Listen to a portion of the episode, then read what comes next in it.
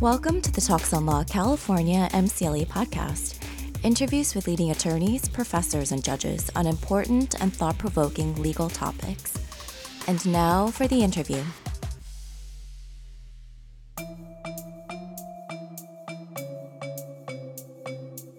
Capital punishment in America is a tradition as old as the nation, a remedy by which those who have committed the most heinous of crimes are said to face ultimate justice. Hello, and welcome to Talks on Law, the home of cutting edge legal thought. In our conversation today, we have the privilege of a national leading expert in the field of the death penalty. John Donohue, lawyer, economist, and professor at Stanford Law School, formerly a professor at Yale Law School, where we're recording today. Professor Donohue, welcome to Talks on Law. Great to be here. Let's start with a basic question Is there a problem with the death penalty today? In my opinion, there's, there's quite a serious problem. Uh, all of criminal justice has many issues, but the death penalty uh, exacerbates them because, of course, the stakes are so high. And interestingly, the, the death penalty has been reserved for the worst offenses. And ironically, the worst offenses are the ones that are most likely to lead to the most incorrect outcomes. It seems paradoxical. You would think that the death penalty would be uh, administered in the least problematic way because the stakes were so high. So, the more serious the crime, the more likelihood that justice will get it wrong? Uh, the more brutal and heinous the crime, the more likely that the system will push for prosecution, even when the evidence may not be all that compelling. And so, it's much more likely that you'll get an incorrect conviction for a murder, for example, than for a burglary. Because if the evidence isn't there, the push to get a conviction on burglary is not so great, and the prosecutor says, well, we're, we're just not going to go ahead. But when you get a really horrible crime, the push for conviction is enormous. And there's pressure on the DA. There's pressure on the on the judge. Yeah, exactly. And and in fact, uh, you know, very recently uh, we have seen cases where um, innocent people have been released by DNA exoneration. And when you look back at what has happened, you see that there was an enormous push to find someone uh, to, to convict. And, and this pattern has, has happened over and over again, uh, which generates a lot of concern about uh, wrongful conviction, uh, which is, of course, the, the great fear in, in implementing a death penalty regime that you'll execute the innocent. When you're dealing with a death penalty, there's no going back. Yes, and, and the system is trying to address the problem of potential wrongful conviction by setting up very elaborate procedures and appeals. And one consequence of that, of course, is that now it takes a long time to get through the death penalty process because there'll be layer after layer of appeal. Months or years? Uh, sometimes 25 or even 30 years. Wow. So, of course, the critics of these delays, which do make uh, a reasonable point, if you're going to have a death penalty system, uh, you'd like to have it administered more rapidly than 25 or 30 years after justice the crime. Justice delayed is justice denied. Yeah, and of course, if you're a death penalty lawyer, you say justice delayed is justice. But, you know, September 2014, Henry Lee McCollum, who had been on death row for 30 years, was um, released because of a DNA exoneration. And it was a horrific crime, really uh, about as bad a crime as you can find. And indeed, Justice Scalia, who has been one of the greatest champions of the death penalty and sort of trying to do everything he could to implement it more efficiently, uh, held up the McCollum case as the prototype case that is deserving of the death penalty. And he did that in response to his colleague uh, Justice Blackmun's plea uh, way back in 1994 uh, to say, after 20 years of Justice Blackmun's effort to create procedures that would lead to justice in the death penalty arena, uh, he had become convinced it could not be done. And he announced in 1994 that from that day forward, he would no longer tinker with the machinery of death and said that, in his view, and and from that day forward, he would find any case of capital punishment should be deemed unconstitutional. Scalia responded to this by reciting the facts of the McCollum murder, uh, the so-called McCollum murder. It turned out he was innocent. Um, what were the basic facts? And, and it was a horrible case. The, the facts, as recited by Justice Scalia, were that uh, four men had brutally raped an 11 year old girl and then stuffed her panties down her throat, leading her to choke to death.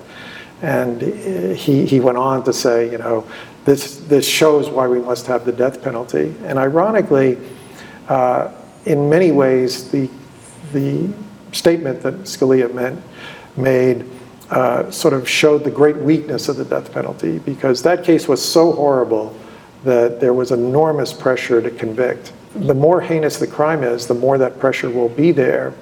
And they managed to find two uh, borderline retarded individuals who, under enormous pressure from the police, uh, ended up signing a confession, which they immediately renounced after they signed the confession. One of the guys who signed the confession, McCollum, uh, said as soon as he signed it, well, can I go home now? So he really didn't understand what he was doing. He was 18 years old at the time. But um, luckily for him, his lawyers used these extensive procedural delays to uh, try to overturn his conviction. And after 30 years, uh, DNA evidence was found in the case, and it implicated uh, a, a, person who lived a block away at the time that the murder had, had occurred, and who, a month after the 11 year old girl was raped and, and murdered, uh, committed another rape and murder and was sentenced for that. So, almost unbelievably, the police will sometimes focus on the wrong person, get a conviction, and then almost to their dying breath fight to get that person convicted, even when overwhelming evidence arises to show that the individual was innocent. Even in this McCollum case, the prosecutor, who was known as the most um, avid advocate for the death penalty, uh, announced when uh, the man was exonerated that he, he, still thought he was guilty. And, and this has happened is over and over again. Is it a blindness or is it a, what, what would explain that? You know, it's happened so many times now where uh, a clear exoneration has come to pass, and the original prosecutors refuse to acknowledge it, that I do think it's there's something about the psychology of the act that if you pushed to get someone sentenced to death, um, it's very painful psychologically to admit that you made a mistake in a case like that. And so many times the, the prosecutors or the police will just refuse to make that uh, that statement. Another horrible case that occurred when I was a professor years ago in, uh, at, Northwestern Law School, and one of my uh, brilliant colleagues, a guy named Larry Marshall, was defending someone who had been charged uh, with another horrible rape and murder of a, of a, young girl. I think she was 13. Um, and he, Larry Marshall, was uh, arguing that his client was innocent. And the father of the raped girl was denouncing Larry Marshall as an evil person for helping this criminal who had done this horrible thing to his daughter. Uh, and it took many years to exonerate him, uh, but it turned out that the police thought they had the right guy and then framed him, which is one of the problems that happens in this arena when there's such a push for justice after a horrible crime occurs uh, the police. A lot of incentive for shortcuts. Uh, enormous incentives. And most of the time, when the police are framing someone, they're actually trying to frame the, the guilty person because they feel what this person has done is so horrible, they should get the ultimate uh, punishment. But of course, when they do that, then of course it, it, it elevates the risk of the wrongful conviction. And, and the, that case was very similar to the McCollum case. Uh, and for years, the prosecutors refused to, to acknowledge the error. But that case and a number like it ultimately led Illinois to uh, first put a moratorium on the death penalty and then ultimately uh, abolish the death penalty. So let's take a look at the, the current status of the death penalty. Yep. Federally, the death penalty is, is in place. And yes. in most states, the death penalty is in place. A number of states have banned the death penalty. Yep. You know, it's the, the history of the death penalty, as you acknowledged in your opening statement, is an, a very interesting one. Um, there, there have been some states that have not had the death penalty for over 100 years, uh, and then there are, there are many for whom it's a, a very active process in, in their current Texas. criminal justice. Yeah, Texas being the most uh, notable. Well, there are some that would say the death penalty is inherently wrong, that the state shouldn't take life as punishment for someone who has taken life. But there's another argument, and that's one that you've actually spent a lot of time working on, on demonstrating, which is that the death penalty, as it's implemented, has inherent biases. Yeah, again, uh, the, the, bias issue is, a, is an interesting one in, in the death penalty arena, and, and I think there are so many interesting issues in, in this particular domain. But uh, speaking about um, uh, that one in particular, the, the one that led to so much pressure to eliminate, eliminate the death penalty in the 1960s, for example, was the concern about racial discrimination. And of course, the history of race discrimination, particularly in the American South, was a very serious one.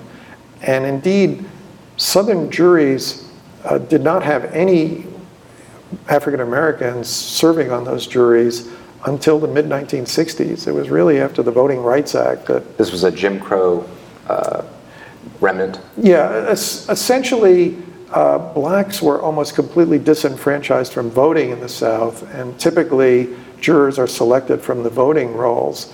So until the uh, uh, 1965 Voting Act went into effect, you essentially did not have uh, African American jurors serving in these cases. And so there was, there was enormous problems in both directions, where sometimes uh, white individuals who had killed African Americans were exonerated by all white juries. So that's what we call type 2 error. Um, and then the, the problem of the other side is when you, you either wrongfully convict uh, an African American uh, or just have harsher justice. And so this is something that I've worked on in a number of settings, looking at is it the case that individuals of different race or ethnic uh, background are, are treated more harshly by the system. So these are two different types of problems. One is the potential wrongful conviction that could be racially motivated, and the other is within the class of people who are eligible for the death penalty by virtue of the crime that they have committed, are we seeing harsher punishments fall on one racial group or other category than in another? And I think in the United States, it's it's pretty clear as you look around the country that one configuration of crimes generally gets the harshest treatment, and, and it would be minorities killing whites, or, or maybe more specifically, African Americans killing whites, uh, make it much more likely that you will get the death penalty.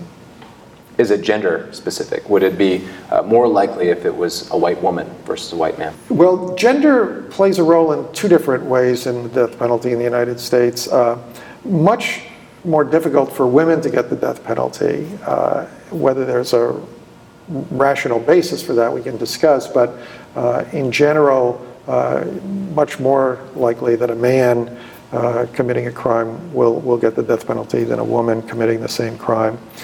And then the second question is, uh, are you more likely to get the death penalty if you kill a woman as opposed to killing a man? And I think the answer there is, is yes, indeed, you are. Let's talk a little bit further about the results of your study. Uh, when you say that it's more likely that a black man who kills a white man will get the death penalty than, than the inverse, how much more likely?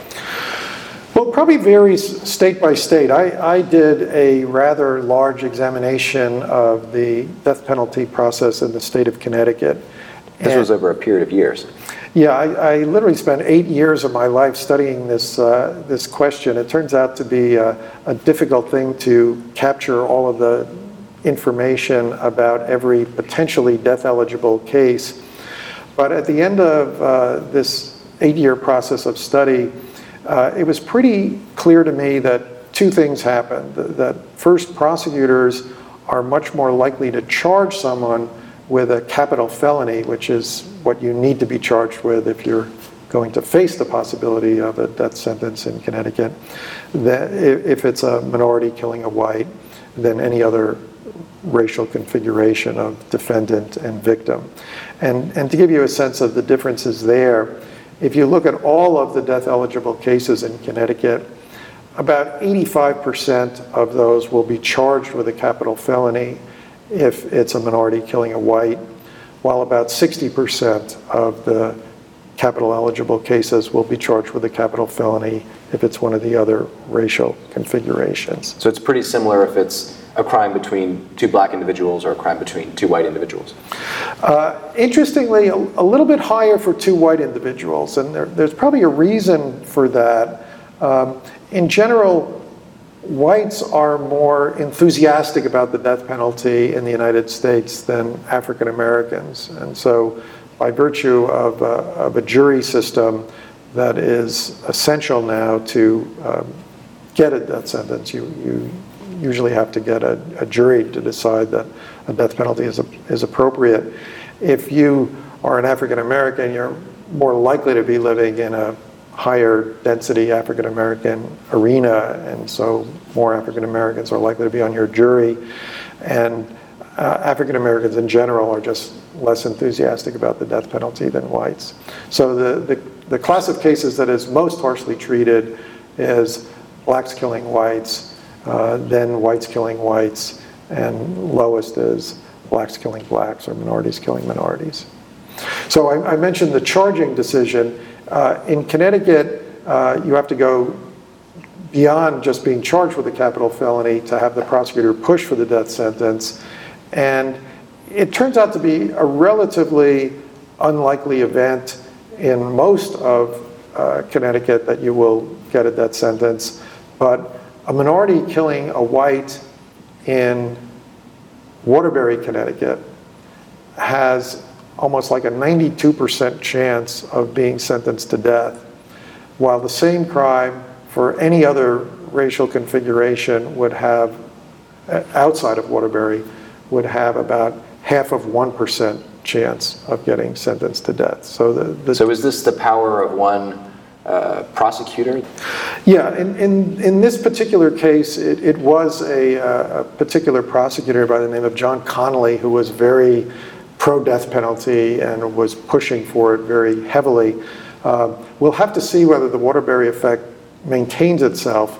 Uh, it'll take a while for enough cases to build up, but in 2011, uh, Connelly was removed from office on corruption charges. But when you have a really horrible murder case, it's easier to get a conviction, uh, even if the evidence isn't isn't that compelling. Because Just because the facts are so awful. The facts are so awful, and and the emotion overwhelms the uh, the the evidence. You know, again, if if you have a much less volatile crime, people can look at it and weigh the evidence. If if you have an overwhelmingly horrible crime, which was the the case I was referring to, in which John Massimino had been the prosecutor uh, the passions get so aroused when you, you hear about these horrible cases, and the, the people keep hearing the prosecutor saying, and this is the person who did it, and it just uh, elevates your anger at that person, even if it turns out, uh, as it was in that case, that he was innocent.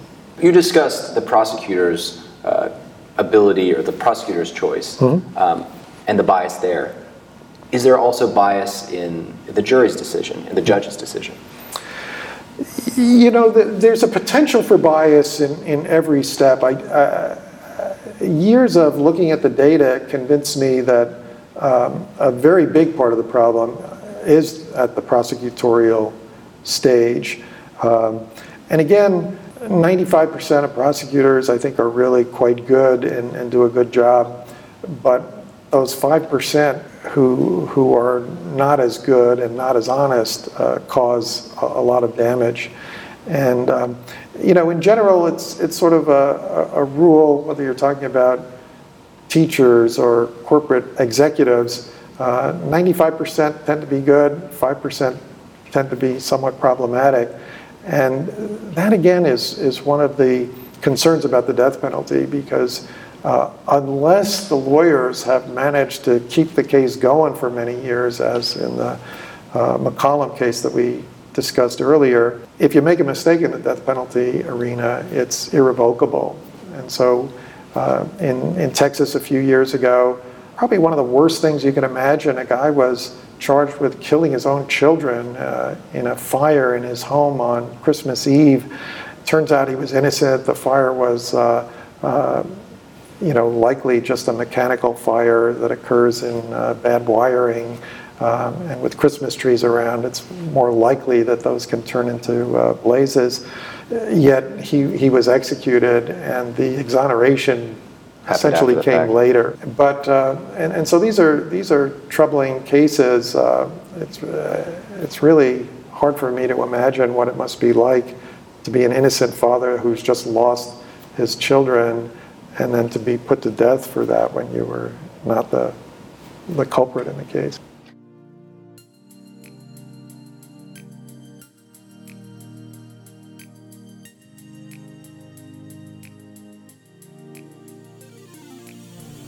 All right, so for those who are listening for MCLE credit, the code for this course is 578439. Feel free to stop, pause, or rewind, but the code is 578439. And now back to the interview.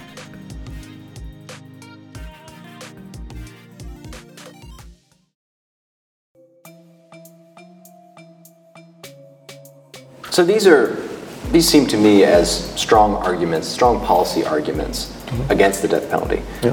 What is the constitutional standard? Is there a level of bias or arbitrariness that would raise to a constitutional defense? Yeah, the, the, constitutional standard. So, so in 1971, McGautha versus California was the first attempt uh, to force the Supreme Court to address the issue. Is there too much arbitrariness in the death penalty? Uh, this was a due process charge, and the court in 1971 said no, the, the, the capacity to eliminate the arbitrariness, you know, beyond human capacity is, is the language that Justice Harlan used at that time. And so the court said we're not going to strike down the death penalty on that basis. A year later, uh, some of the same lawyers came back to the Supreme Court in the Furman versus Georgia case, 1972 and they said, well, we're going to raise some of these same arguments, but now under the Eighth Amendment, which is the amendment that prohibits cruel and unusual punishment. And a year after rejecting this arbitrariness argument, the Supreme Court now embraced it, and they said, yes, the death penalty is different, and therefore we can look to the Eighth Amendment to say well, we must have elevated standards and less arbitrariness in the implementation of the death penalty than we might have elsewhere in the criminal justice system. And so they struck down every existing death penalty statute. And ironically, the, the death penalty had almost died at that point. No one had been executed in a, in a number of years in the United States. But when the Supreme Court struck it down, it threw it into the legislative domain, and that was really the start of capital punishment becoming a very contentious political issue. And so 34 states uh, implemented the death penalty in relatively short order. Some states that didn't even have it at the time um, got caught up in the enthusiasm for the death penalty. So by banning the death penalty, it was a, an injection of lifeblood into the death penalty. Yeah, it, it was one of the great ironies uh, where the, the lawyers, and indeed some of the Supreme Court justices said, well, we took a, sort of measured approach. We didn't want to be too intrusive, and we thought Furman would be the end of the death penalty. Yet it turned out to um, as you suggest, uh, uh, stimulate much more interest in the death penalty and, and also the expense of the death penalty. One of the things that the Supreme Court has done by requiring all of these super procedures is they made the process vastly more expensive. And so some states and, and prosecutors are, are just thinking it's, it's not worth the enormous expense. So is that the, the politically more politically feasible uh, argument against the death penalty? California, for example, has spent four billion dollars running their death penalty system since the Furman decision in 1972, and they've only executed 13 people over that huge period of time. They have like 750 people on death row, so there's a, a huge backlog. I'm a lawyer, so I'm probably not great at math, but uh, you take that number and divide it by the number of executions, and you're spending millions. It's, it's enormously high. In fact, uh, my co-author Steve Levitt, who wrote Freakonomics, uh, once noted that a gangland criminal, uh, you know, a member of a gang in Chicago, is much more likely to die on the street than if he were sentenced to death because the the rate of death for a person on death row is lower than the rate of death for a criminal on the streets of Chicago. Yeah, if, if you have to choose, you know, what's more likely to lead to my demise, you'd, you'd be better off getting sentenced to death if you're a Chicago gang leader. Of course, now Illinois has gotten rid of the death penalty, but in, in California, the third leading cause of death on death row is, is execution. It's uh, more likely. So the, I assume the first is illness. Yeah, so sort of old age, uh, and and the second is suicide. Uh, of course, the people who are enthusiastic about the death penalty over the years have have argued that it serves other functions like deterrence or, or criminals are less likely to commit a crime if they know that they could be executed for it. Yeah, and, and this argument has been made very strongly, uh, and, and I did spend a number of years of my life trying to go through the, the studies on deterrence. I, I think almost every top econometrician who has looked at the data has econometrician that's a, a magician who does economics uh, well that's a that's a, a positive spin on it but in, in, in essence uh, econometrics is, is using statistical analysis to, um, to answer some of these uh, issues about causation. For example, does the death penalty reduce uh, the, the rate of murder? And uh, a number of econometric studies were done that made the claim that there was such a reduction in murder when states implemented capital punishment. But um, I, I, think almost all top econometricians have now um, come to the conclusion that there really is no statistical support for the idea that the death penalty uh, deters murder. And it's, it's quite striking as you look around the, the country and around the world how little the effect of the death penalty has on, on, on actual rates of murder. Well, one study that I thought was quite nicely done was uh, looking at Singapore and, and Hong Kong, where Singapore suddenly got the idea that the death penalty was a great idea and ratcheted up its use at a level much more common than even Texas in the United States, just about the same time that Hong Kong decided we should eliminate the death penalty. And these are two very uh, homogeneous and similar uh, populations, about the same level of affluence and, and wealth. And for both successful economies. Both successful, and for years had had very similar rates of homicide.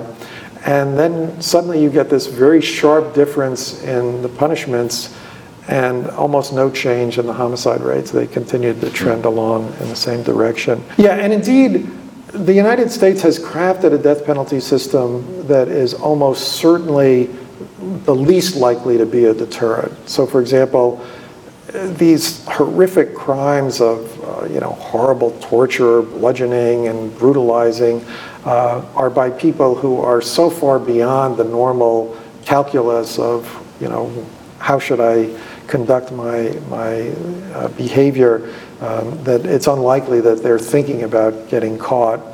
Uh, and also the enormous delays that we have um, uh, go against the standard proposition that was actually articulated in Italy hundreds of years ago by Cesare Beccaria, who uh, had suggested that swift and certain punishment is the most important. Beccaria was one of the great early advocates for eliminating the death penalty because he, he, he argued that it would not serve a deterrent function. Much better to have swift and certain punishment rather than uh, try to rely on infrequently administered harsh punishment. You mentioned another justification or another argument in favor of the death penalty, mm-hmm. and that's retribution. This is someone that did something wrong and now they should be punished. They should be punished in the worst possible way. The notion of retribution is a very powerful one, and certainly if you look at the crimes, um, they're heartbreaking and, and they do um, elevate your indignation. How could someone do something so horrible? And they, they certainly call out for very harsh punishment. Uh, and if you look around the country, you know, most people uh, in response to surveys will say, um, you know, if you kill someone, you really should be sentenced to death. You deserve it. Yeah, you deserve it. Um, the, the, the problem is that, you know, there are 16,000 murders in the country every year. Uh, the most number of executions we've had any time in the last 50 years was 98. So there has to be this enormous winnowing down process. And when you winnow down 16,000 or 25,000, which was the number of murders we had in the early 90s, uh, down to a number, you know, less than 100, uh, the system is going to be arbitrary unless you are really careful in finding the worst of the worst offenders. And the Supreme Court has tried to push the system to get the worst of the worst offenders. Um, but as you look across uh, uh, the landscape, um, the factors of race and geography and the particular bent of the prosecutor and uh, other irrelevant things to the real merits of the case uh, overwhelm this, this other factor. And so I, I think that the, the concerns that people have uh, about what an ideal system would look like, in which case you might think that retribution would, would only be satisfied by the death penalty, are undermined by the way that the death penalty works in, in practice. Fascinating. Well, Professor Donohue, it's been a real treat having you here to discuss this issue. It's uh, been my pleasure. For more legal explainers and interviews with the titans of law, visit talksonlaw.com. If you're earning MCLE for this interview, you can enter your confirmation code at talksonlaw.com slash MCLE podcast to get your certificate. Join us again soon for more cutting edge interviews on the California MCLE podcast.